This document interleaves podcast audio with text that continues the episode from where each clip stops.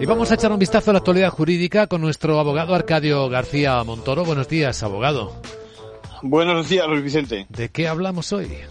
Pues, pues hoy hablamos de la publicación de un informe de la Comisión Europea sobre el Estado de Derecho en España. Es el primero y sirve, digamos, a modo de fotografía que insiste en los clásicos puntos negros de nuestro sistema. La lentitud de algunos procesos, el panorama del Consejo General del Poder Judicial con la renovación de sus miembros, la polémica relación entre el Ministerio de Justicia y el Fiscal General, bueno, no nos descubre nada que no conozcamos ya y tampoco, bueno, tampoco es que salgamos horribles en la foto, ni mucho menos, pero quedan en el tintero muchas cosas, como por ejemplo la protección de los denunciantes de infracciones o la implantación de la transparencia en todas las comunidades autónomas.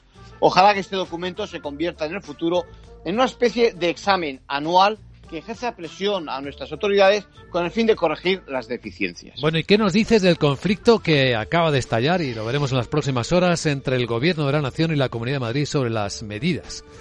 Bueno, uno pensaba que, que no nos podíamos permitir en estas circunstancias la tensión que generan los conflictos de competencias entre administraciones, los recursos que pueden venir, los plazos, las publicaciones en los múltiples boletines oficiales.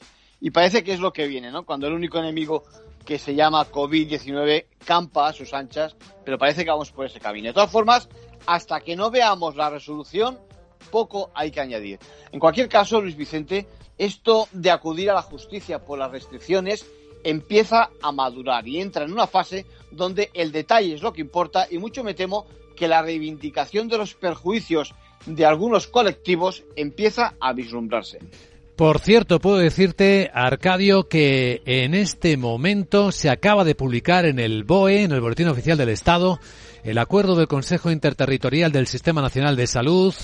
Eh, esto es una última hora, lo estamos viendo ahora mismo en las pantallas, sobre la declaración de actuaciones coordinadas en salud pública para responder ante situaciones de especial riesgo por transmisión no controlada del virus. Y dice el texto que dicho acuerdo es de obligado cumplimiento según el informe de la Abogacía General del Estado y que así lo establece la legalidad vigente en base a una serie de puntos que eh, declara, cita a la norma aplicable eh, del Consejo Interterritorial del Sistema Nacional de Salud en el artículo 151 de la Ley 40 2015 y dice que esta ley deroga todo aquello que resulte incompatible con ella incluida la regulación establecida en el artículo 73 de la Ley 16-2003 de cohesión, que solo prevé la adopción de acuerdos por consenso. Eh, lo estoy leyendo tal cual. A ver cómo lo, lo primero que se, Sí, lo primero que se me ocurre es, vamos a ver si se recurre o no, y en cualquier caso, cómo se ejecuta. Es decir, ya veremos a ver cómo se pone en práctica el modelo. Nos vamos al BOE a echar un vistazo y a leerlo con detalle. Lo comentamos. Gracias, abogado.